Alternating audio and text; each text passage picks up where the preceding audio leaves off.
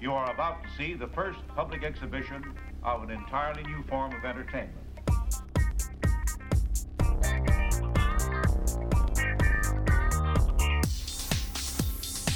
You are about to see. You are about to see. That belongs in a museum. You are about to see the first public exhibition of an entirely new form of. That belongs in a museum.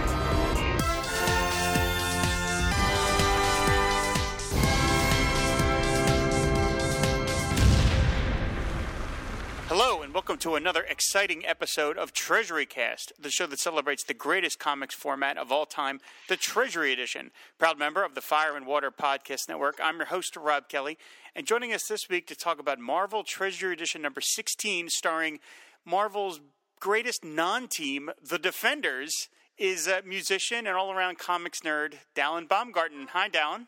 Well, hello, Rob. I added that uh, comics nerd part to the intro. Hope you don't mind. Oh no, that's uh, that's spot on. so, I, so I figured as much. So, uh, well, this is awesome. Like I said, this was this is a really great treasury, and we will we will talk about it in depth shortly. But I need to ask you, like, what is your history with this format? Did you have them as a kid? Did you have them later on? I mean, what's your what's your deal with these? Uh, yeah, I had them as a kid. Uh, my history with Treasury editions is bittersweet. Um, I had a handful as a kid. Um, I don't remember which one was my first, but I guess if I, I mean, I, I, I kind of need to research that, see which ones came out first. But I had the, I think I had the Marvel number two, which was Fantastic Four. Okay. And I had a few different DCs. But uh, the reason I say bittersweet is that uh, of all the, the comics that I bought and collected as a kid, they're the ones that the ones that got away. They just vanished into the ether at some point, and uh, I, I think everybody knows the you know the the pain of dealing with that different size book. but so yeah. I don't know. I don't remember exactly where I had stored them or what happened to them. I think you know they there might have been a water main, uh, like a you know water heater that broke. And, Oh no. uh, but you know what I mean. And a box got uh, ruined and tossed out, and nobody really told me what was in that box. I don't know where they went, but it's the only thing I'm missing. You know. I've I've gotten, but you know, uh, you know, I've gotten most of the ones I had as a kid back over the years, and and plenty that I never had. And this was one that I did not have as a kid. oh, okay. Okay. This one I only picked up uh, in the last like decade. I don't remember. I it might have been six, seven years ago or something like that. Now you were a fan of the Defenders, I assume, as a kid Oh, growing up. man. You loved that book. huge fan of the defenders yeah and um, uh, all except for the second story in this book uh, those were not stories that i had as a kid though those Oh, early okay. issues Okay. those early issues eluded me for many decades and uh, it's only in this last year that i finished my defenders run and uh, have been reading through the whole thing but uh, yeah i you know I, my first issue of the defenders had luke cage in it and it was a steve gerber issue Oh boy. and you know what I mean? It just, yeah, it blew my mind. They, Yeah.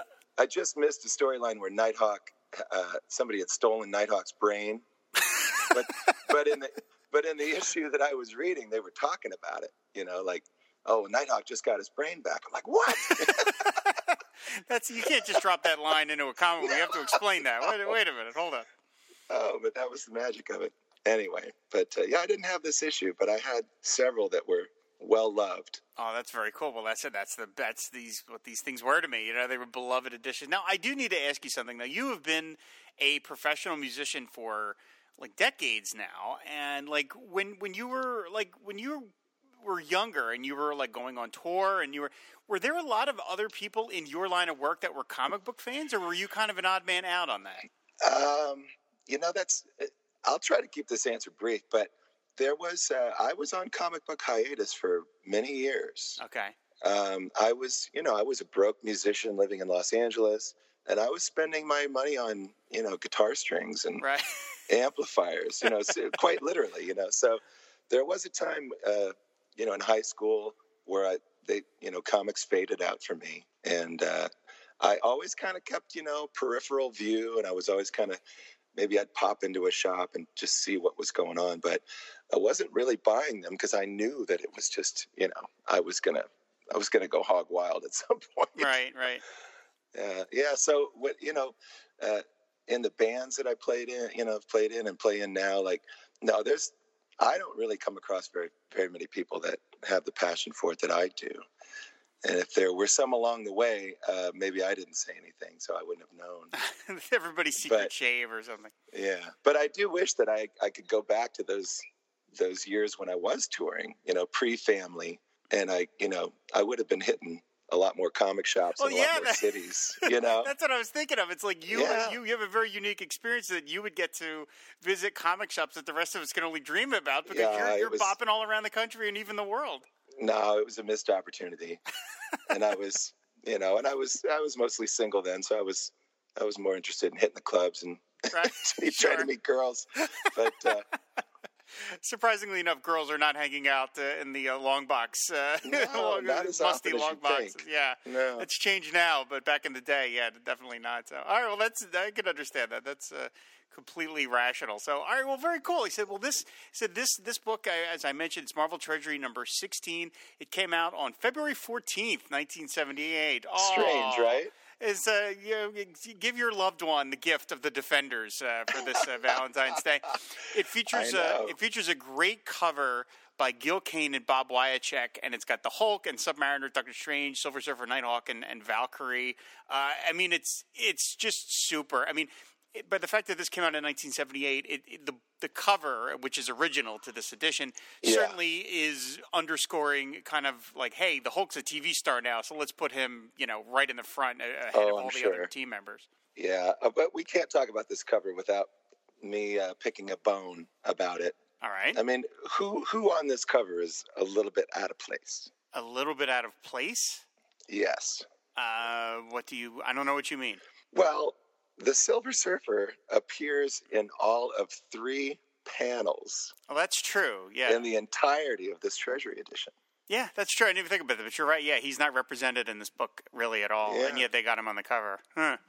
And he could have been just kind of shoehorned in there too. He's kind of up in the corner there. He might not have even been there. Yeah, he does. Yeah, he's like he's practically partly cut off even on the off the right hand Yeah. side. So yeah, that's interesting. I mean, I always marveled at that. No pun intended. That you know, for the defenders being you know the quote unquote like the alternative Avengers, like the kind of alt team, they are probably pound for pound the most powerful team in the Marvel universe. I mean, if you've got a team that has Namor, Doctor Strange, Silver Surfer, and the Hulk, all your bases are pretty much covered. Yeah, it's true. A lot of super teams have that one bruiser, and everybody else is, you know, maybe Captain America's strength, or they have they have their powers and whatnot. But you're right. There's these guys can move some mountains. Yeah, and there's even a reference to that in in one of the stories that we'll get to is about how powerful they oh, are. I mean, he's like, Yeah. you've got you've got two super strong guys, one guy with cosmic powers, another guy with mystical powers. You're like, what else do you need here? But anyway, so I love this cover. It's Hulk smashing into the ground, and the the the rest of the uh, defenders behind him. So it's a it's a very dynamic. I mean, Gil Kane, man, in the '70s, you can't really go can't go I- wrong. I will say, and I'm not the only one that said this. I will say that you know Gil Kane's Hulk is not my favorite Hulk, hmm but that's that's nitpicking. You know, I mean, he does almost everything so well. Yeah, and there's yeah, one or two characters that you know. I mean, it's the Hulk for me for some reason is is Sal Buscema, and uh, this Hulk on this cover, he's got like a very boyish face.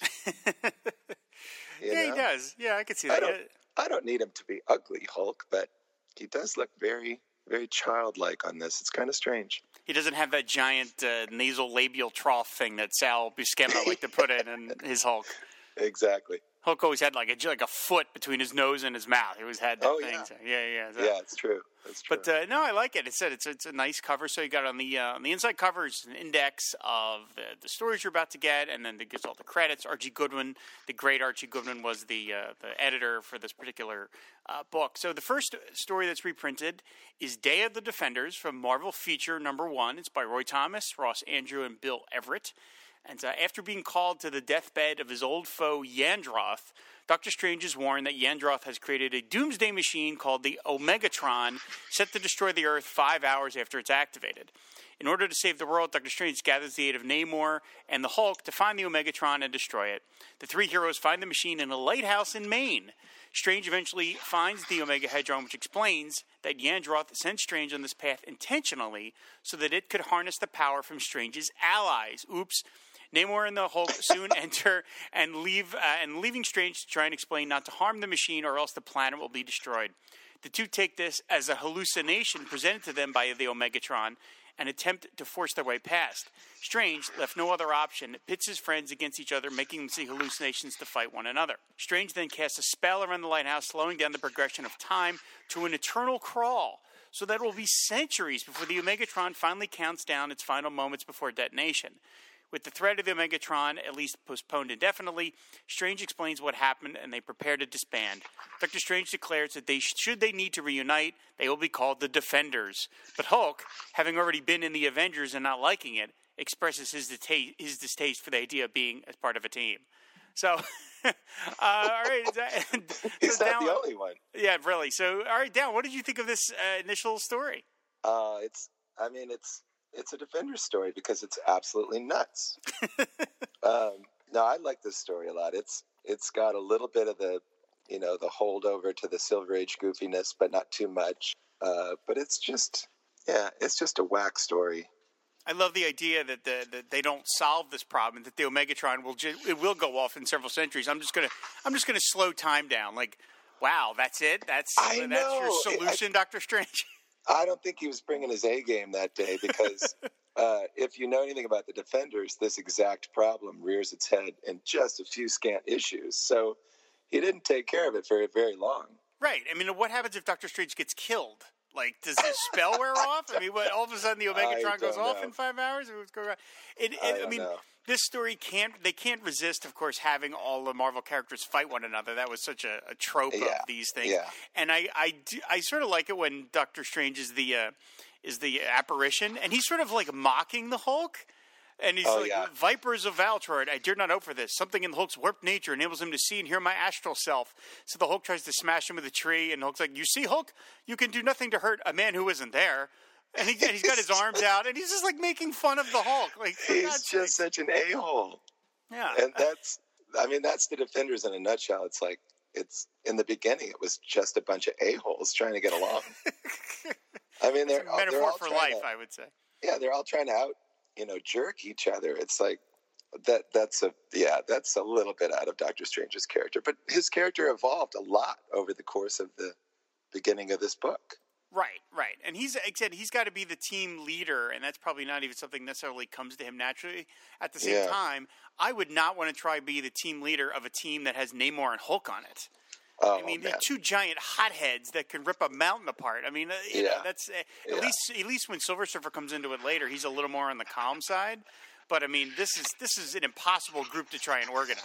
yeah, yeah. I uh, there's one thing about this story that I I don't think I had noticed the first few times I'd read the the original issue, but I noticed it this time. Now, obviously, Yandroth's uh, plot is just you know insane. He's got his ego is so big that well, if I'm gonna die, I'm taking you know the planet with me. Um, but what I didn't notice was, uh, you know how the doctors say that he got hit by a truck, hmm and then later when he's talking to Doctor Strange, he says, um, he says, "Don't you want to hear what I did, Strange, or have you guessed?" The Omegatron will be automatically activated by my death, the death I planned. It will explode every. And he goes on, but it's like that was part of the plan was to get hit by a truck. You know, I didn't even really think about that, but yeah. Did he orchestrate? Did I mean? Did he hire a truck driver? Did he just jump out in front of one? What if it? What if it would have killed him immediately? I mean, that's the death I planned. I never noticed that. Like he planned to get hit by a truck. That seems like a painful way to go out, too. Ah, man, he's really, yeah, he really wants to get the upper hand on everybody.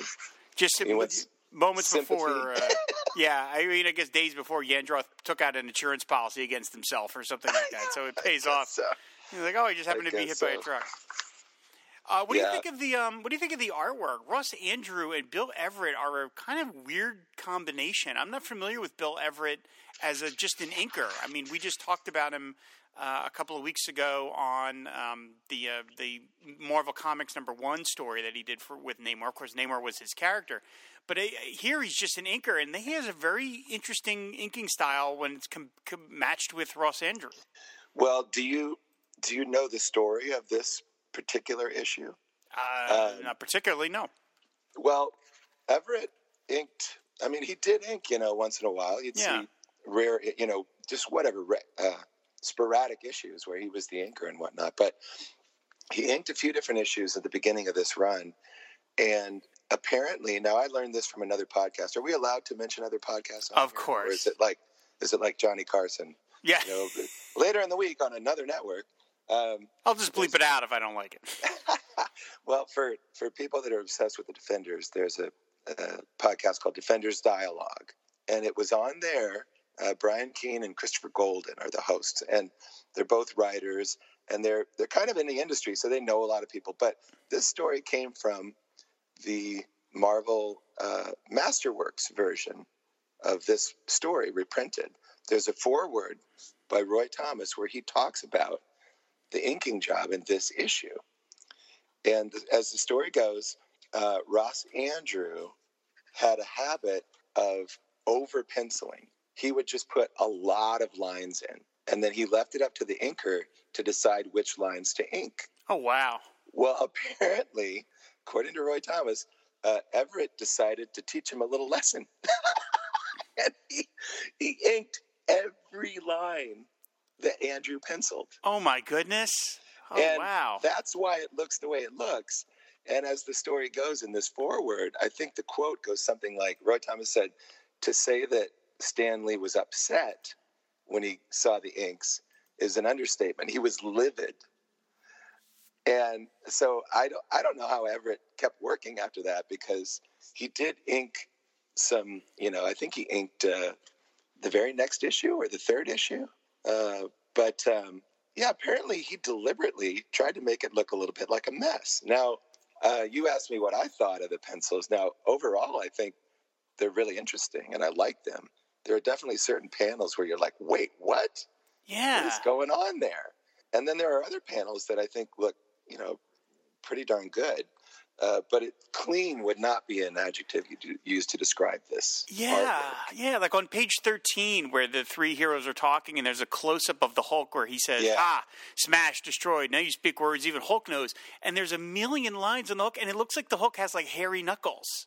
a million lines. Well, it also looks like he's shaking with rage. There's Yeah. so many little lines going on, but that's the story of this issue. Now, I don't know, you know, if there's more to it, like the relationship between those two, or if Everett just had a wild hair up his butt that day. You know, I I never know. heard that. That's amazing. Yeah. Wow, what a weird, what a weird hill to die on. Like, you know, Ah, like, why not just take out the lines you don't like? I mean, if Ross is saying you don't have to ink them all, well, plus he's weird. doing extra work for himself, right? By inking every single pencil line. I don't know how long it took him, but uh, apparently he had a little spare time to try to teach this other artist a, a lesson. So jeez, oh, I know it's a crazy story.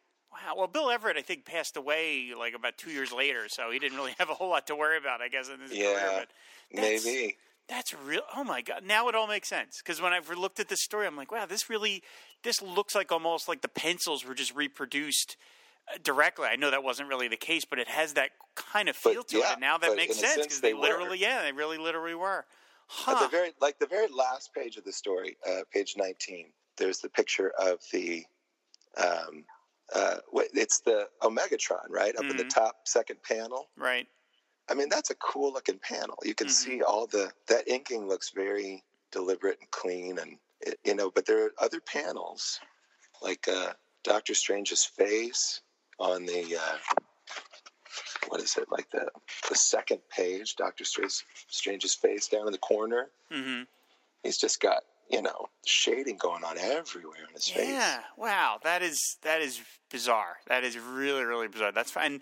You know, I would imagine that you you don't want this many lines because, of course, you're printing on newsprint in 1972 or whatever, and the reproduction is pretty poor. So the more lines Yeah. you're putting in, the more it's going to muddy up. I mean, it looks pretty good here at, at a larger size, but that's that's really funny. Wow, that's uh, I have thought about that. That is one of the interesting things about it. Uh, that it's blown up here in the treasury size, and you know maybe some of the panels work a little better this way. You know? Yeah.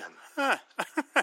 Obviously, Marvel wasn't that mad about it if they reprinted it in the Treasury. Well, I mean, I mean, it is the origin story. I can see why if you're doing a Yeah. Defenders Treasury, you need kind of the first story. But that's Yeah. that's really funny. Oh my goodness! Well, that's that's really cool. Thank you. I never you- heard never heard that story before. What do you think of this artwork? How do you? I mean, do you? Does it? Do you like it overall? I don't think that Everett and Andru are a great combo. Uh, I like Ross Andru a lot. I think he, was, of course, he was a master at figures in motion. He was able to draw. I mean, his his Spider Man was legendary in Superman that he could draw these figures in perfect anatomical detail from crazy angles. And Yeah. and having tried to do that for many years, I know firsthand just how tough it is to like you know put the camera behind someone's left toe and like have them in perfect perspective and have it look right. And so it is a weird yeah it's just a weird mix. It's just i don't know. I don't know if i don't really dislike it but it's just unusual and it's not something you are tip is typical of a marvel comic in 1972 and especially because we're going to get into the next story it's going to be much more of a style that the, that marvel fans Yeah. are familiar with so that's really interesting I Cool. can't think of another book that looks quite like this. Yeah, this wow. exact issue. Cool. All right. Uh, well, listen, the next feature is a pinup, which is exclusive to this treasury. It's a two-page pinup. Hold that- on a second. Yes, This is not exclusive to this it uh, isn't. treasury. No. Oh, I thought it was. I finally found it. It is from Defenders issue 50. Oh, wow! Now, I didn't know issue, that. Okay. The, the same day that this treasury came out, I believe was this exact same day that Defenders number 59 hit the stands. Okay. So this was already out in issue 50. And uh, there's a tiny version of it in Foom number 19. Oh, wow. I'm not sure. I'm not sure if Foom number 19 came out before issue 50. It was right around the same time. But Giffen was was drawing the book uh, at the time that this treasury came out, I Right. believe. And he was And in his real heavy Giffen. Kirby style at that point. Yeah, this is Giffen doing his his best Kirby. and it's got it's a two-page shot of the Hulk, Nighthawk, Valkyrie, Hellcat, and Moon Knight uh, coming at us, and they're talking about that they're the, they are the defenders and stuff like that. So yeah, that, that's cool. I didn't know that because I looked this up on Mike's Amazing World, and it did not mention where the pinup Uh-huh. came from. So I did I assumed that it was an original. Uh, an original feature, but it, it's cribbed from the comic. All right, I'm learning all sorts of new things in this Well, episode. It would be weird if it were uh, if it were actually a dedicated pinup to have all that dialogue in there too. You know what I mean? It would that would be unusual. That's true. That is true. Yeah. Um, but yeah, this is straight out of uh, number fifty, and I couldn't remember whether it was or not. I had to go look, um, but I found it. Very cool. All right. I said, Dallan, I love it, man. You're teaching me something about every story that we're going through. This is great. I don't normally learn this much in an episode of Treasury Cast. Well, I had to I had to do a little research. I had to bring my A game. I you know. appreciate that. So, all right. I- It's, it's, it's funny for people that are familiar with Keith Giffen's later work. I think they're probably a little shocked that he was so heavy a, a Kirby clone early in his career. Yeah, and I don't know if it was all the time for him. I mean, I don't know everything that he did early in his career. I don't know if that was him 24 7 and then he evolved, or if he, you know, did it on purpose, turned it on for something like this. It's funny But, over the uh, course of his career. Yeah, I mean, over his career, how much he would ape other people's styles intentionally. I mean, he went from this to being a very heavy Kirby guy to kind of his own style, and then, of course, he sort of adopted the the Munoz look and and very heavily took that on. So he seems kind of like very heavily, very heavily influenced by other artists, and he sort of incorporates their look into his work, and then he moves on to something else. Very chameleon like, because you you wouldn't be able to look at this and then look at Ambush Bug and say, oh, this is all by the same guy. You would Oh, you'd no. never figure that Yeah. out. So. Not a, not a chance.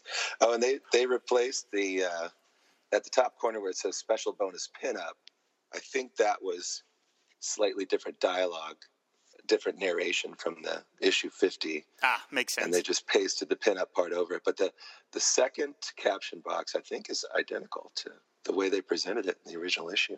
Hmm. I wonder why they did the pinup in the original comic. I wonder if the story just came in two pages short or something, and they were like, "Well, let's just do a pinup. Let's put a pinup in here." Oh, yeah, it's almost like you almost wonder if they, you know, told Giffen like, "Hey, we're doing this treasury, you know, it's gonna." so see if you can work in a double page spread into the current issue, you know.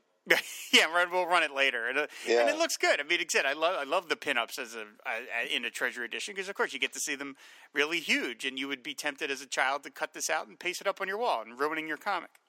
A- abs- yeah, exactly. The scourge, the scourge. But also, this I think this pinup serves a purpose too, though, because because the defenders lineup was changing so rapidly. I think this pinup is a better representation of what the team was when this treasury came out. Right, right, and exactly, know. and we'll see that in the very next story because the next Yeah. story is from Defenders number four. It's called "The New Defender." It's by Steve Englehart, uh, Sal Buscema, your favorite, and uh, Frank McLaughlin. And it starts off with believing that Doctor Strange is responsible for harming a woman named Barbara Norris. The Hulk heads to a nearby castle to get away from him. Following with Namor, Strange and the others are transported to a mystical realm. Strange and Namor are then overpowered by the Executioner and an army at his command. Locked in the same cell with Bruce Banner and Barbara, they also notice that in another cell are the Enchantress and the Black Knight. Enchantress explains that after her last battle with the Avengers, she and the Executioner traveled to this realm, and the Executioner soon became the consort of Queen Cassiolena, much to Enchantress's chagrin. Wanting revenge, she charmed the Black Knight into helping, but both were defeated and imprisoned. Using her magical powers, Enchantress turns Barbara into Valkyrie, and with the help of the defenders, manage to free themselves. In the heat of battle, the Enchantress kills Cassiolena and reclaims the Executioner as her own. However, when the Black Knight revolts, believing the Enchantress loves him, she informs him that he was only a pawn in her game and turns him into stone before leaving with the Executioner. The defenders then travel back with the immobile Black Knight, where Valkyrie adopts Aragorn the horse and decides to join the offenders, whether they like it or not. So, wow, I, uh, I'm I- impressed. yeah, I love. I mean, I've always liked Valkyrie. I always thought she was a really cool character. But this, that final page is so great, where she's like, "I'm joining the team," and Doctor Strange's like, well, "We're already really powerful." We, he literally says, "What could we possibly need you for?" And she's just like, "I don't care. I'm a defender. That's the end of it." Oh, it's the best. It's just the best.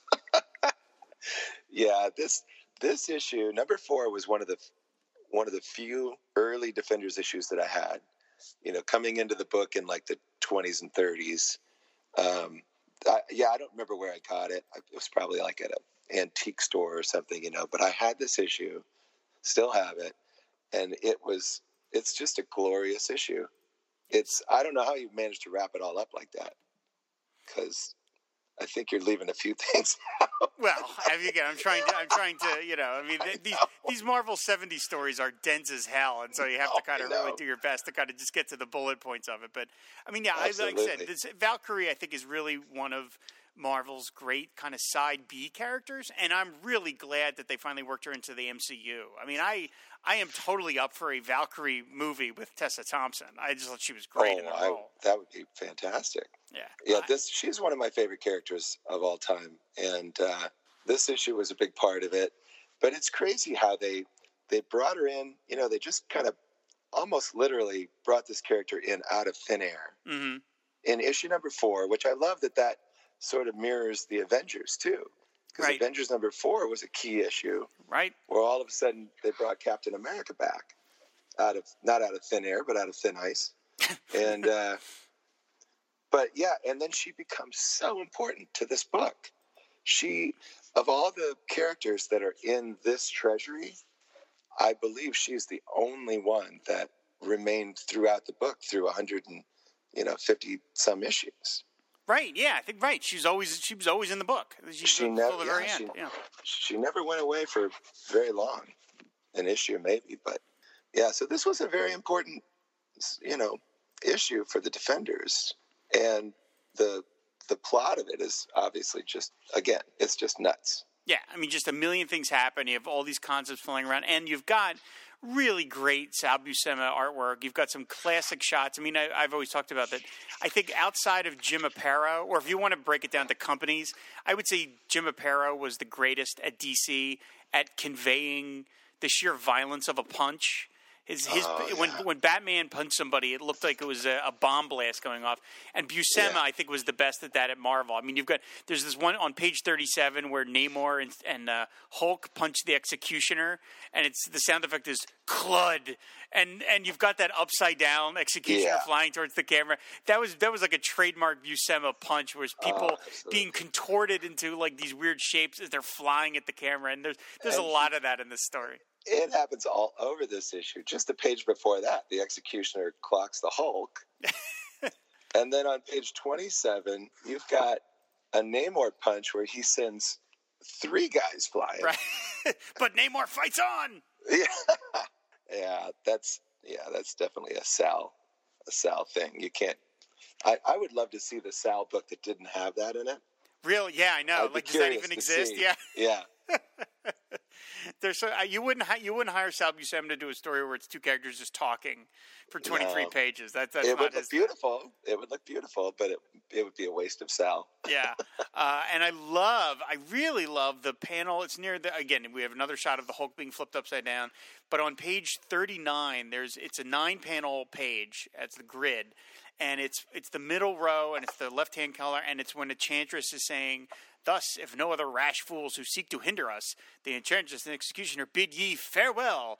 And it's done in monochrome. It's just black lines with Yeah. yellow as they are transporting, and that just looks really cool. I love that the color was dropped out. I just like that they're just the black lines. I think that looks, and there's these heavy shadows on like the centers of their faces. It looks really cool. I love it. Yeah, I did too. I like panels like that a lot too. Yeah. And you get panels like that a lot in books with Doctor Strange, it seems like. And probably any mystic character. It's a really cool way to to show, you know, just like a flash of something. But yeah, it's a gorgeous panel. And then right below it, Valkyrie plants one on the stone black knight, which I love. I love that she she actually hugs it, which I think is really cool. She's like, no, let me try. No, it isn't working. I failed. My mistress's powers were not transferred to me. I just I love that she she hugs him too for no good reason. I think that's just oh great. man. And I'm sure every adolescent, you know, boy was like, "Oh, to be that stone Yeah. statue just then." to feel those metal breastplates breastplates uh, clanging up against me. It's just, uh, so exciting. And then she's. Go ahead. oh, and then she but I love that she that she adopts Aragorn at the end. That's on that same page where she's like I know. uh, just as that beautiful animal has been left by fate. I just, it's like, I, I, when I was a kid, I will admit, I didn't find Valkyrie as interesting as some of the other characters. But as I've gotten No. older, I'm like, she's really cool. I wish Marvel had done more with her. She's really terrific. well, she's visually stunning. Yep.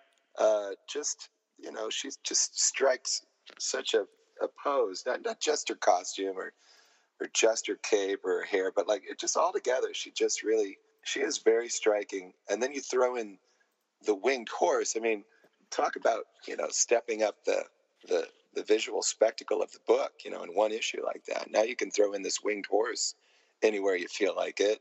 Um i mean i mean i guess they could have made the Black Knight join the team for Mhm. longer, but uh, he's not quite as uh, attractive as Valkyrie. But and she, you know, she's she's just kind of, you know, this this women's lib character that was thrown in there. Uh, you know, at the time, I guess this was, you know, a, a, quite a statement, right? Yeah, it's right in the heart of that, you know. And Steve, Yeah, Steve she channeling that.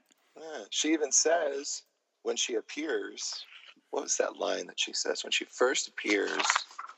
Um, That debut One page is great too. Oh yeah. She says one side, men, and let your liberator at that cell door. So they even throw that word in there, you know, from the you know women's live, and she's the liberator, and she just uh, I, I love it. I, Yeah. I love every every bit of it. There is one thing that uh, that I noticed, especially on this story, Rob, and you got to tell me if this bugs you or not. Um, when you collect something and the pages get flipped hmm from one side to another. Do you always notice that? Does that bug you?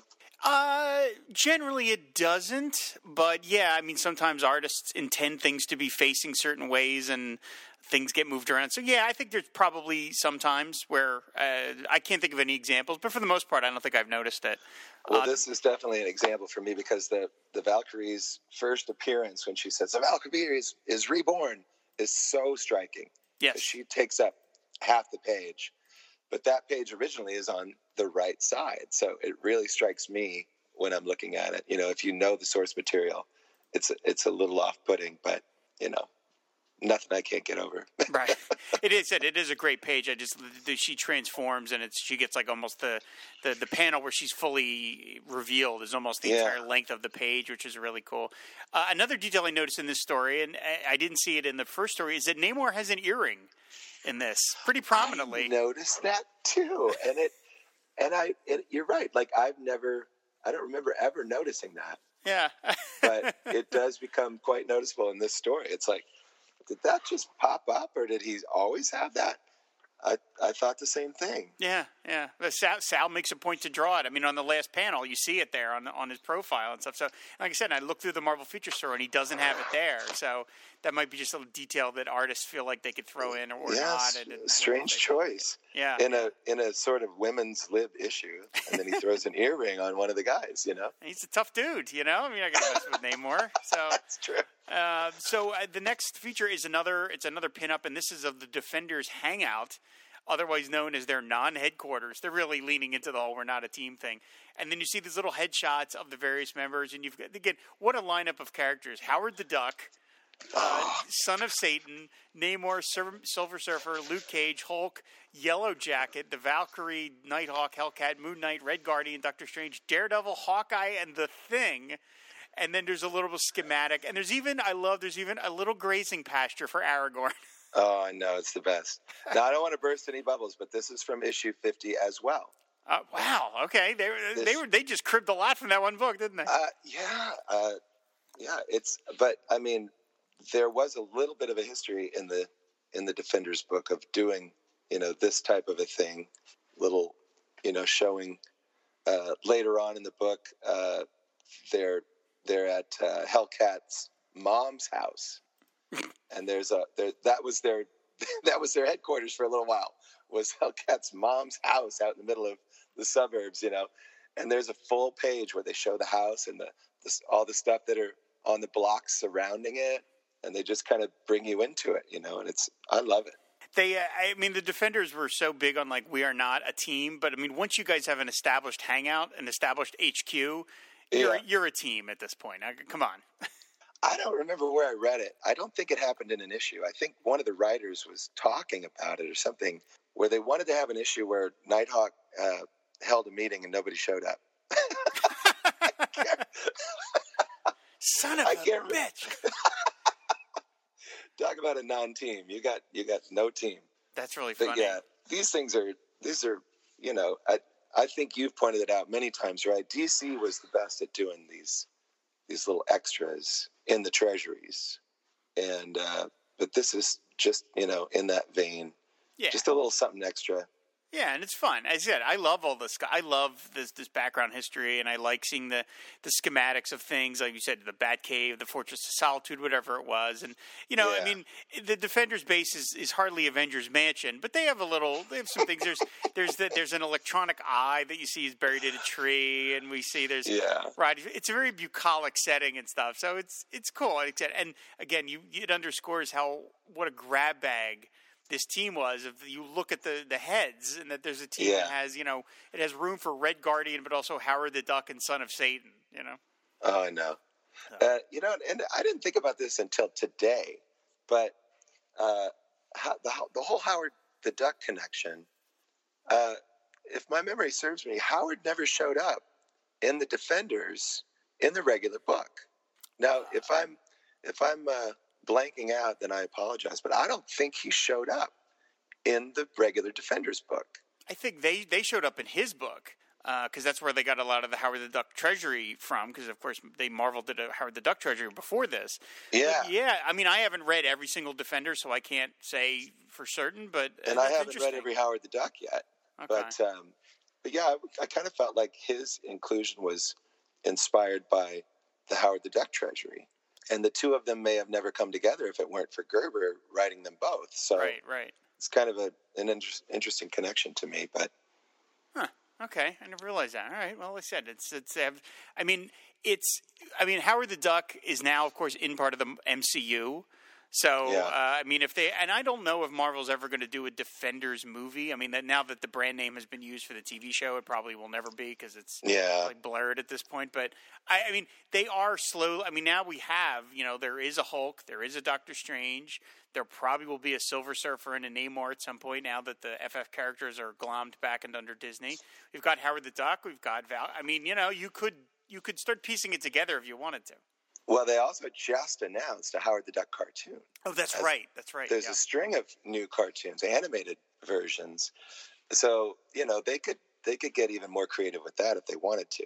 They bring all these different characters together in the animated ones. I would love to see that. I really would. Me too. That would be a blast. So, uh, well, so the next story is actually it's the next two stories are a part one and a part two. They are from Defenders numbers fourteen, uh, number thirteen and fourteen. Excuse me. The first story is called "For Sale: One Planet Slightly Used" by Len Wein, John Buscema, and Klaus Janson. And as Nighthawk drops in on the Defenders, and after a brief battle, he informs them of the events that brought him to Doctor Strange's Sanctum Sanctorum. He and the rest of the Squadron Sinister were restored and gathered by the mysterious alien being known as Nebulon, who was seeing superpowered beings, uh, seeking superpowered beings to sell the Earth to him. The Squadron then agreed to build a device that would melt Earth's polar ice caps and flood the planet as part of the conditions of sale. I think that's going on right now. Finding uh, such a plan too horrible, Nighthawk refused and was banished from the meeting. However, Nebulon ensured that he could not warn the Avengers, making Nighthawk invisible to Earth's mightiest heroes. The best. Over, sure, okay, why not? Overhearing them speaking of the Defenders, Nighthawk would then ste- in- instead seek their aid. Needing extra muscle on this mission, Doctor Strange teleports Namor to their side, and the group battle to stop the Squadron Sinister from activating the device. However, in the course of the battle, they are trapped in the Mystic Bubble by Nebulon.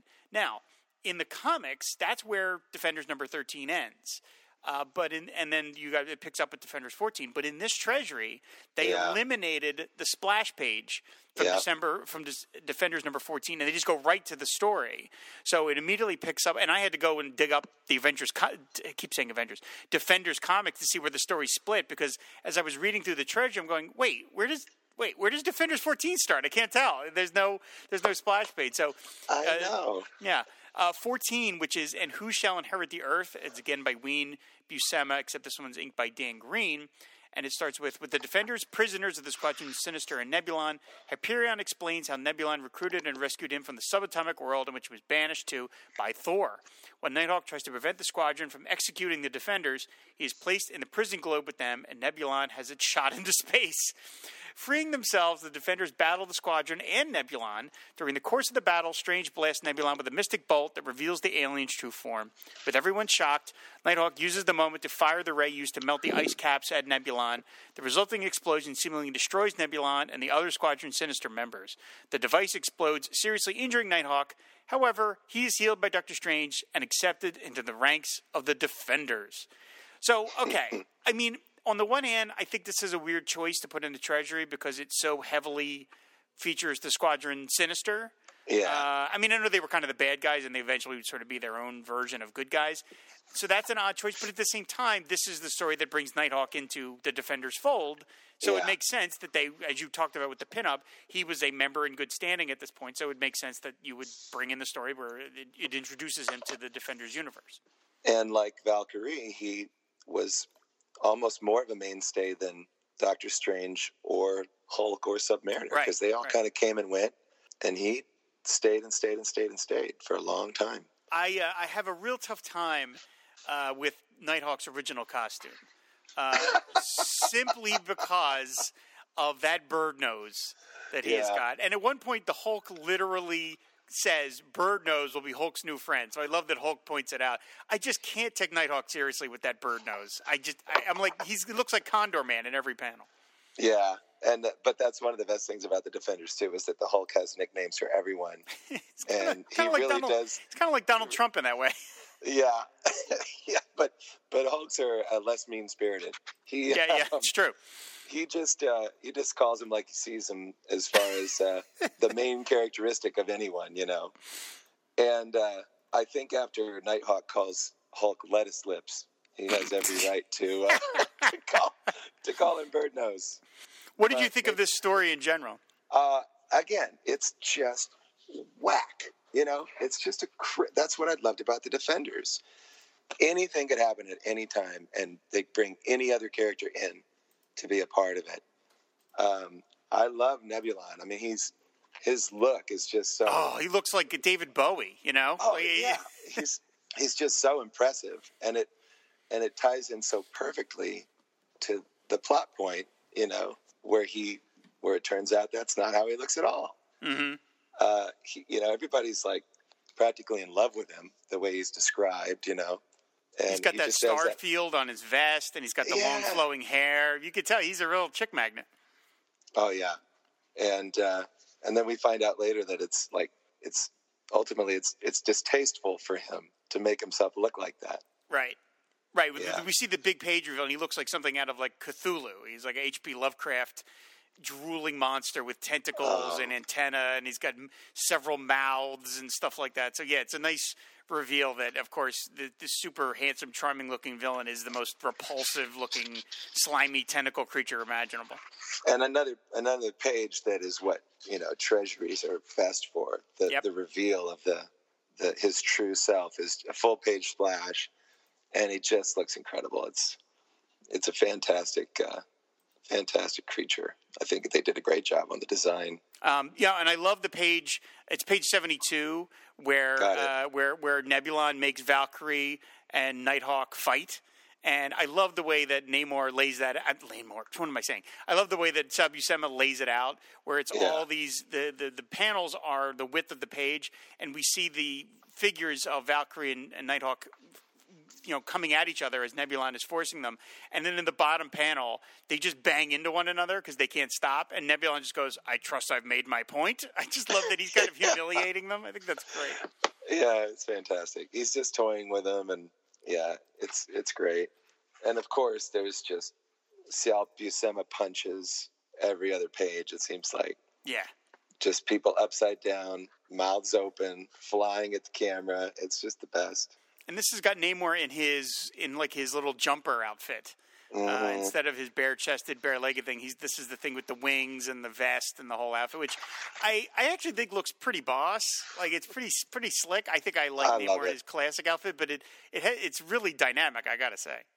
I love it. And, it, you know, it's just in the last few years I was picking up old Namor issues and kind of going back to some old Fantastic Four issues. And I did not remember, if I ever even knew, that there was a, a reason for that outfit, that Reed Richards designed that outfit uh, to help Namor breathe. I don't think There I knew. I don't think I knew that, or if I did, I've forgotten it. There's some story where, yeah, where he ended up, and now I don't even remember if he couldn't couldn't breathe air or couldn't breathe underwater. I think it might have been air, but you know, it doesn't look like it. It just looks like a, you know, cool fashion statement. hmm But there's some, you know, uh, reason for it where it actually helps him, and then that got reversed, you know, eventually. And Right. I think the outfit pretty much went away, but you know, different creators like to bring it back here and there because it's boss. You're right. It is. It looks really good. That's pretty generous of Reed Richards, considering that Namor is always trying to get busy with his wife. I know. Reed's a nice guy. Uh, you mentioned Sal Buscema and all the great punches, and you talked about on the cover how Hulk has a very boyish face. But of course, when Buscema drew him, uh, Yeah. here he looks menacing. And there's, page 58 where Hulk and Hyperion go at it, and they beat the crap out of each other. There's this great panel Oh, where, yeah. where where Hyperion says. Uh, "I- Anyone who can stand with the hammer of Thor like I can has to be the strongest man there is, and of course that enrages Hulk.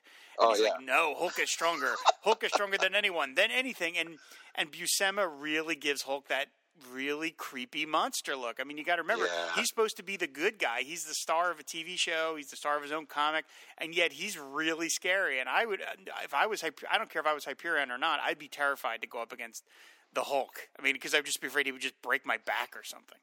I think it's hilarious that they gave Hyperion that that line to be the strongest man there is. Like you just expected Hulk to stop and go, "Wait, did you just say what I think you said? Are you kidding me?" You not know who you're talking to? You're talking to That's Incredible Hulk. yeah, that's that's my gig. Yeah, I like that. So yeah, I mean, it's it. This this thing has got the giant creature. You've got ice creatures that show up at the end, that where the where, where the where the Nebulon turns to the it spits the ray and it turns into the it turns the ice into a, a an Iceman. Nebulon blasting the Hulk, and you got the big Cthulhu again. He turns into the Cthulhu creature at the end. Did we even mention the double page spread with Nighthawk's uh, horrified face with the, the No. world flooding? no, we should mention that. Yes, where's all the, the Double-page spread. Yeah, brought into treasury size is fantastic. Yeah, where he's looking at the destruction and everything else, and Yeah. I mean, this thing is, uh, I mean, it, it's very much like a, a disaster film. You know, I mean, of course, Yeah. that was the the corner of the realm back then in, in, in '70s cinema. But you see all the mass of people running from the tidal waves, and you know, I mean, it's it's back then it was like sort of just sort of absurdist that like this would happen, and now that we're living Yeah. in this era of global climate change, we're like, ah, it's, okay, uh, all right, but we don't Well- even we don't need Nebulon to do this or aliens. We're just doing it to ourselves. So A little too prescient. yeah, a little too. And then of course at the end, it's very sweet that Nighthawk joins the team, which is it shows you how different the defenders have been in just the space of ten issues. That in number four, Valkyrie is like, "I want to join," and they're like, "We don't need Yeah. you." And then in number fourteen, Nighthawk, who doesn't really have that many powers. Uh, wants to join, and they're like, "Oh, sure, you can join the team." Like, okay, I guess the, the door's open now. Yeah, but not before they have to like, you know, the prerequisite of saying, "Well, it's not a team. It's not a team." Yeah, we're not a team. Don't Yeah. say that. Yeah, we're we're just a loose collection of people. Uh, Don't worry about it. We're not a team. But if we were, you would join. yeah, Yeah. so it's a, it's a, it's a it's a good story. I mean, again, I think it's it's maybe like I, it does feature the Squadron Sinister a lot, and maybe you could you could pick something that featured Defenders a little more prominently. But nevertheless, it does introduce Nighthawk, and that was Yeah. a bigger thing. And so, and then and on the inside cover of the book, there's the cover gallery, uh, which shows you the four covers. I've never been able to understand why, when comic book companies reprint books, whether they be digest treasures, they don't print the covers. They do it now, but in the 70s, they never did. I don't understand why, because these covers are awesome looking. well, number number four in particular is one of my favorite covers of all time of any comic book anywhere, and here it's just reduced to a postage stamp. Yeah, in black and white. and, yeah. in black and white. Um, and that really raises a question too. You know, I mean, what what do you think, Rob, is the best use of a treasury? Obviously, they're they're just trying to get them on a different spot on the shelf and get kids to notice them, and but they're also trying to introduce you to picking up the regular books. You know, but I think it's it's a little strange when they when they do alter things. I guess I'm just a purist. Like you said, you know, they did away with they not only don't print the covers where they should be showing up, but they did away with the splash page. They turned, you know, issues uh, 13 and 14 into one story. Right. They moved dialogue from one page to the previous page to help make that happen, even. hmm Right, because you have to do a certain amount of paste ups to, to Yeah, square that. so they- right. They made Nebulon uh, say something at the bottom of 61 that he actually says at the top of 62 if you were reading the regular issues, you know. So I don't know. I'm a purist. I would love to see them just print the comics, and even at the in the last panel where it says, you know, oh, coming in the next issue, Dormammu, you know, I I would just love to see him leave all that alone. Yeah, I mean, I guess you, you have to think, you put yourself in their shoes of where it was in, Yeah. ni- in 1978, and they're just, you know, when comics left the stands, they were gone forever. So you have to Yeah. figure that they knew, that the the audience would not know, be able to make that comparison. You know, they would just they would just figure, hey, most.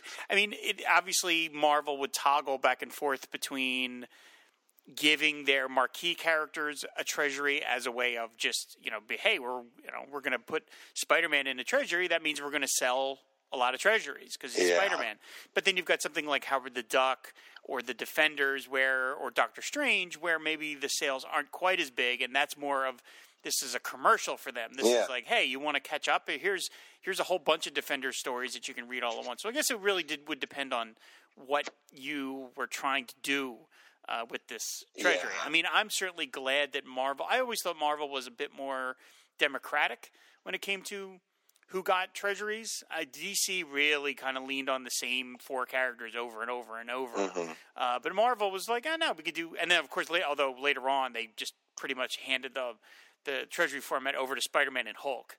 At Yeah. that point, they were just like just toggle between those two characters. But for a little while, you know, they did again. They did Howard the Duck. They did Defenders. They did Doctor Strange. They did Master of Kung Fu.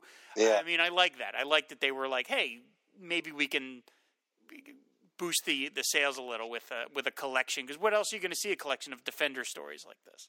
Yeah, that's true. And Marvel also got they had a way of cheating because they they reprinted so many Marvel team up stories in the treasuries, so they were able to feature Spider-Man and bring in all these other characters that wouldn't necessarily have their own treasury or be in one, you know. Right.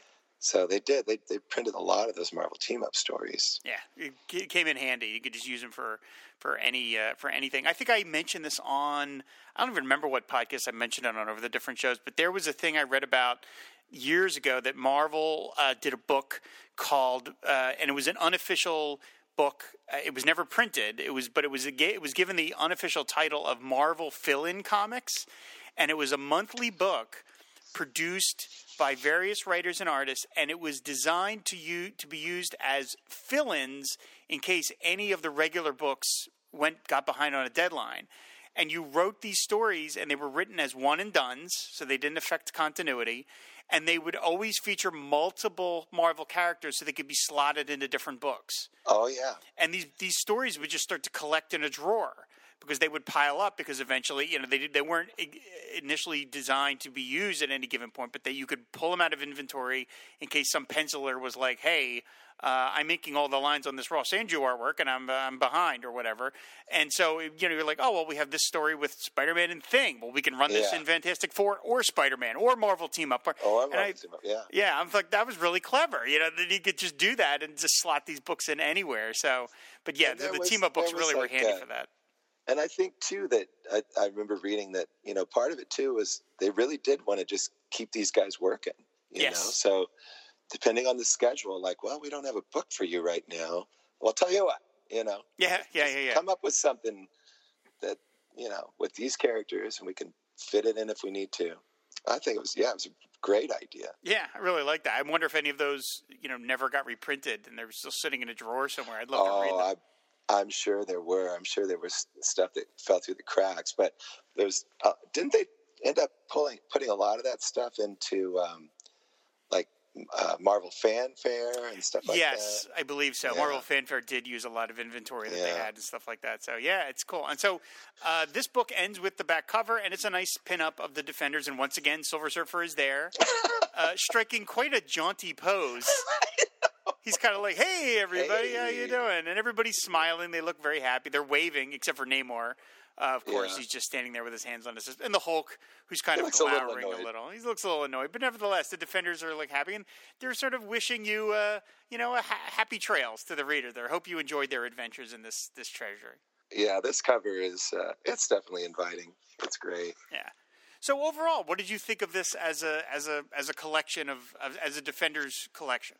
Uh, I you know, depending on how you look at it, uh, I give it high marks because the more I, I did you know think about it, I think it was a really good way to to bring a reader in from the beginning, but also give them uh, the history of wh- where the defenders were when this was you know published. Because they changed so much and they're you know they were the non-team you know but the nighthawk and valkyrie were mainstays for a long time so i thought it was a good good blend they gave you the very first story and and then they gave you a couple of really good stories fun stories that were the introductions of those characters i thought it worked pretty well Yeah, I agree. I think it's a really solid book. I said I've always liked the Defenders, and they certainly deserved a collection of their own. And there's a lot of good stories here, and um, the artwork is nice at this bigger size. They certainly take advantage of, of some of the the size formats. I mean, I I am. I was about to say I'm disappointed that there isn't more original bonus material, but they really didn't have any room for it. I mean, these stories really they they filled the book with just the material they had. I mean, yeah, the stuff is uh, the pinups are cribbed from another book, but again, you have to remember 1978. If you didn't have Defenders number 50, you were never going to get it again. So it's No. perfectly fine. So yeah, I think it's a it's a solid collection. yeah i think so Um, they now correct me if I'm wrong. Was DC the first ones to put out the treasuries that where they would celebrate a particular issue and reprint it in its entirety? Yeah, those famous first editions. Where that was were- not something Marvel ever did, right? No, no, which is a shame. That would have been really interesting if Marvel had done that. That would have been great to have like treasury sized FF number one or Amazing Yeah. Fantasy 15 or whatever. Yeah, that would have been really cool. They do it now. They do it in Mhm. you know regular comic sized issues where they they reprint something in its entirety. But it's that's a newer thing for Marvel. They did not do that back then. Yeah, yeah, that would have been that would have been really cool because Marvel certainly had its its history. I mean, they did Marvel did really good. Uh, I would say little good, really good collections of like thematic material, like when they did the Conan treasuries with the Red Nail story, or Yeah. they were they were really good at that. They sensed that they were like, hey, you know, people probably can't read these stories anymore, so let's collect them in these two covers. And uh, I always the introduction of the Silver Surfer, the Galactus Right. trilogy, all yes, that. Yeah, the Galactus they did that stuff really well. Yeah, so I said it's it's a really really good collection. It's a, and Defenders. I don't think Defenders was ever like a huge seller, but nevertheless, it lasted like hundred. You mentioned like 150 issues. That's a really Yeah. good run. You know. Yeah, I'm sure they had their, uh, you know, their their moments where they were selling a lot more, and but um, they, yeah, I would love to know if you know, for instance, this this treasury, did they put this out because they were selling so well, or because sales had dipped a little? You know what I mean? Right. I'd love to know. Yeah, oh, that stuff's lost to the ages, unfortunately. So, uh, but anyway, I think that is going to do it for this uh, this Defenders Treasury. So, Dallan, thank you so much for coming on, man. We've been Oh, talking man. comics for a long time, and I was really excited to finally get a chance to talk to you. Well, I appreciate you taking a chance on a podcast rookie. uh, this was a thrill. I um, I've I've played on stage, you know, in front of forty thousand people. I, I don't think I've ever been as nervous as I, as I was. Oh, for God's sakes. That's insane, Dallan. That makes no sense. It's true though. Well, that, you You're did. doing Rob. You're doing God's work. You're doing God's work with this with these podcasts and your blogs and and uh, keeping this stuff alive. Seriously, it's fantastic. Well, thank you. Like I said, it's been great. Uh, it's been great getting to know you over on Twitter and stuff. And so this has been really cool. And I'm really excited we finally had a chance to, to talk about it. It was sort of funny. I will go peek behind the curtain, to everybody, where I invited down on the show and I was like, just name what treasure you want to do. And he could not name one to pick. He was just so nervous. And I finally just like, I just wrote in three. I was like, pick a book. You know, it's like, it's not that big a deal. Just pick a treasure. Uh, yeah, I'm an idiot. I really am because um, I mean this was just the obvious choice. Because I'm a huge Defenders fan, and I've been, you know, putting the the run together over the last several years, and finally got it together. But I wanted to be, you know, go against type, and I was trying to think of, oh, what books would nobody else pick? You know, like Eric Larson put out that Treasury a couple couple years ago. oh, the Bible Kung Fu story. Yeah, and I'm a huge Eric Larson fan. I thought, well, that would be fun to do. And there's a million different things in that, um, or you know, something like 2001. But I'm not, uh, you know, I'm not any sort of Kirby authority. so it, it all came back to, to the Defenders in the end. I, well, it all works out because I said the last the last episode I did was the Annie Treasury, which was about as fun. I mean, look, I do the, I do these shows just for really myself, and I'm glad that Yeah. people enjoy them. But that one was was was pretty pretty far out there in terms of like keeping people interested in what I'm talking about. So I'm kind of glad we worked our way back into the mainstream Marvel universe. Yeah, I can see that. So uh, where can people find you on the internet? Uh, just you know, look for me on Twitter. It's uh, just Dallan B, D A L L A N B, and I'm mostly talking about uh, comic books on there. Um, I mean, I have, I'm in several different cover bands these days. I play regularly, and all my bands have Facebook pages and things like that, Twitter handles. But you don't need to. I don't need to bore you with all that. Fair Just enough. Come, you- come talk comics. There you go. Perfect. He loves talking about the Inhumans, everybody, by the way. He'll love talking about if you bring up the Inhumans, he loves talking about that too. That's a team that should have gotten a treasury. That yeah. Oh, that would have been yeah. That would have Yeah. been fantastic. That would have been really cool. So, no pun intended. Uh, so, anyway, well, well, again, Down, thank you so much for coming on. I really appreciate it. It was great talking to you. And so, everybody, I want you to stay tuned. I'm going to run a podcast promo or two. When I come back, I'm going to do some listener feedback. Hi, everybody. My name's Hub, and I host a show called Titan Up the Defense, a podcast that would likely benefit from a tagline. Every week, we read either a Defenders comic book from the 70s or a New Teen Titans comic from the 80s. I give a synopsis of that comic that I have handcrafted to amuse and inform. And then my good for many things brother Corey comes over and we talk about what we found interesting about the comic we just read. It's a lot of fun and we hope you'll join us for it. Anything you'd like to add, Corey? I like cocaine from an animal's butthole. Mm, it is. So good. It is.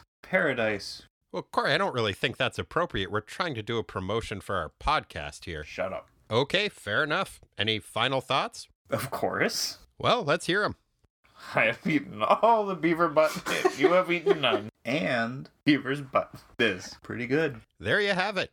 Titan Up the Defense. That's T I T A N. You can find it wherever podcasts are found. It's probably worth mentioning. I'm the one who does the editing. Catch the wave of the future and hang 10 on it with us. Cowabunga.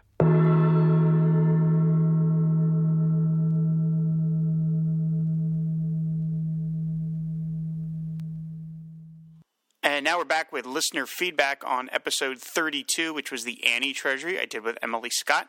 And we're going to do comments from the website, which is fireandwaterpodcast.com. And first up is our pal Martin Gray. He says, Thanks to you both for a terrific companion show to this week's Film and Water. The book looks pretty sweet, but for me, a musical adaptation without even the lyrics? Bonkers. I always assumed this common business was a right matter rather than a uh, storytelling decision. Some of these adaptations had the lyrics. I mentioned the, the Xanadu adaptation had them, and the, I think the Sergeant Pepper's adaptation had them. This one did not. So yeah, I don't know if it was a rights thing or not. It may have been uh, certainly because, of course, the Annie was a play, was a musical, and maybe that had something to do with it. But uh, it worked out because, like I said, it, uh, as we as we pointed out, it, it, the way it cuts the the, the songs out, it just covers over with the plot and it gets the whole story told without all, all the numbers. Uh, Edo Bosnar says it's a credit to both the host and his esteemed guest that you made a show about a treasure edition I've never read and frankly have little desire to read. Thoroughly enjoyable. On the art, based on the samples you provided, I agree that Marvel just put some old hands on the job to turn it turn in a competently done product. Nothing flashy, but not bad either. One thing that surprises me though is that in many of the panels, the backgrounds tend to look better than the figure work. Surprising because of Vince Colletta's not- notoriety for simplifying or even erasing backgrounds to meet deadlines. That doesn't seem to be the case here. And yeah, that house side with the Hulk is a serious mismatch, especially since at the time, late 1982, Marvel had a house ad featuring Kitty Pryde with a similar slogan that would have been perfect for the book. And Edo provided a link. And yeah, I remember that ad. I remember that that, that, different ad with Kitty Pryde. And that's a great ad. And so yeah, it would have made more sense to put that on the back of the Treasury than the, the scary Hulk face. But uh, who knows? Uh, my pal Chris Franklin from our network says, fun episode. Cindy has the two issue regular comic series, but not this Treasury. If I see it out in the wild, I'll definitely pick it up to add it to her Annie collection. I didn't know that she had an Annie collection. Uh, that Hulk ad, I can't remember what Treasury, uh, what the Treasury was, but actually kept me from buying it. I think it may have been the second Superman versus Spider-Man book. I was a weenie, but that ad was just scary. I watched the Hulk on every week on TV, but something about that giant face and those bulging eyes and teeth, ugh, bad marketing move, Marvel, especially in an Annie comic. Yes, thank you, Chris. Gothos Mansion said, I enjoyed the show, even though the Annie Treasury is one of the few treasuries this 70s baby has been able to resist. I enjoyed the discussion about how exactly Marvel would adapt a musical. From the show, I guess Tom DeFalco did a good job. I read an interview where George Perez said working on Marvel's aborted attempt to adapt the awful Sgt. Pepper movie was one of the worst jobs of his career. I wonder if the superb coloring you mentioned was because of the treasury began its life as a Marvel super special. I only have a handful, and I think they were printed on better paper than regular comics, so Marvel may have expanded the color palette. Just a thought. I'll admit that I have a little nerd rage for the Annie Treasury. Of all the movie adaptations, Marvel could have blown up the Treasury size. They didn't do For Your Eyes Only or Octopussy. Yeah, the adaptations weren't that great, but how cool would it have been to have a James Bond Treasury? If the extras were included at Treasury size, so much the better. Finally, I did own the Annie soundtrack for about five minutes before I donated it to Goodwill.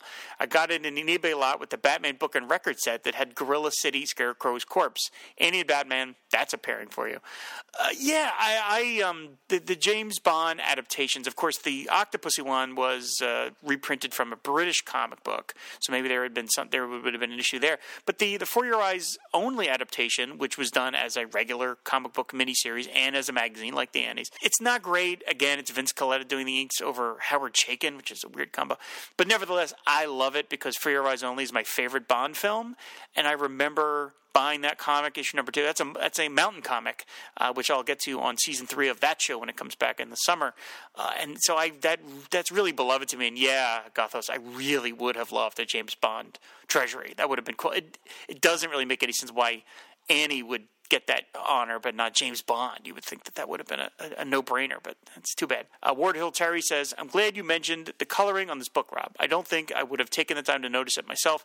Mortimer and Colletta are perfectly serviceable and ideal for a non comics reading audience, but the coloring raised the quality of the pages. Well, thank you. Yeah, I'm really glad that Emily and I had a chance to talk about that because I do think it is one of the things worth worth pointing out. And then finally, Siskoid from our network says, It's amusing to me that Annie's Film and Water episode did have a tomorrow you know, I really can't believe I didn't think of that to, to say that. So you shame me, Siskoid. I really should have included that in the film and water because, of course, yes, this was a, a two-parter that we did. So thanks everybody for the comments. And now I want to go over to Twitter and thank everybody who retweeted uh, this particular episode. So big thanks to Earth to Chris, KB uh, likes comics, the irredeemable Shag, Firestorm fan, Diak T V8 Dabim. It's Plastic Man, The Mirror Factory, Max Romero, Ranger Gord, Secret Wars and Beyond podcast, Justice, Justice Trek 2019, Between the Pages, James Edward, BGSU Batman Conference, uh, Tim Price, and Coffee and Comics blog. So thanks everybody for the retweets. Again, it really helps the show get noticed when we post new episodes. So I guess that is going to do it. I once again have to thank my my pal Dallan Baumgarten for coming on and talk about the Defenders. That was a lot of fun, and it's great to finally talk to him. I love it when it's somebody that I got to be friends with online via the podcasts, and then I get to talk to them in person, and that's always that's, that's like a real you know, nice side benefit to doing these shows. You get to meet different people from all over the, the, the planet, even, and so it was great to finally talk to Dallan and about the Defenders because that was a lot of fun. So thanks everybody for listening. Thanks for the feedback. Of course, you can leave comments on our website, which is fireandwaterpodcast.com, and we would always appreciate some iTunes reviews. You can go to iTunes and leave a five star review for the show. I will read it on the next episode. So again, thanks everybody for listening until the next episode of Treasury Cast, go big or go home.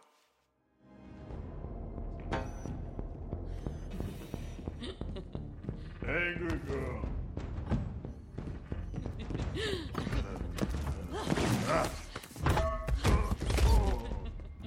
What's going on? What are you.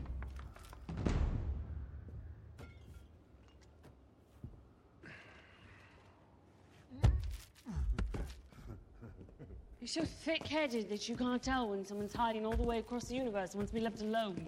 We need to talk. No, you want to talk to me. I need her to stay. Stay. Stay. Please. Please. All right.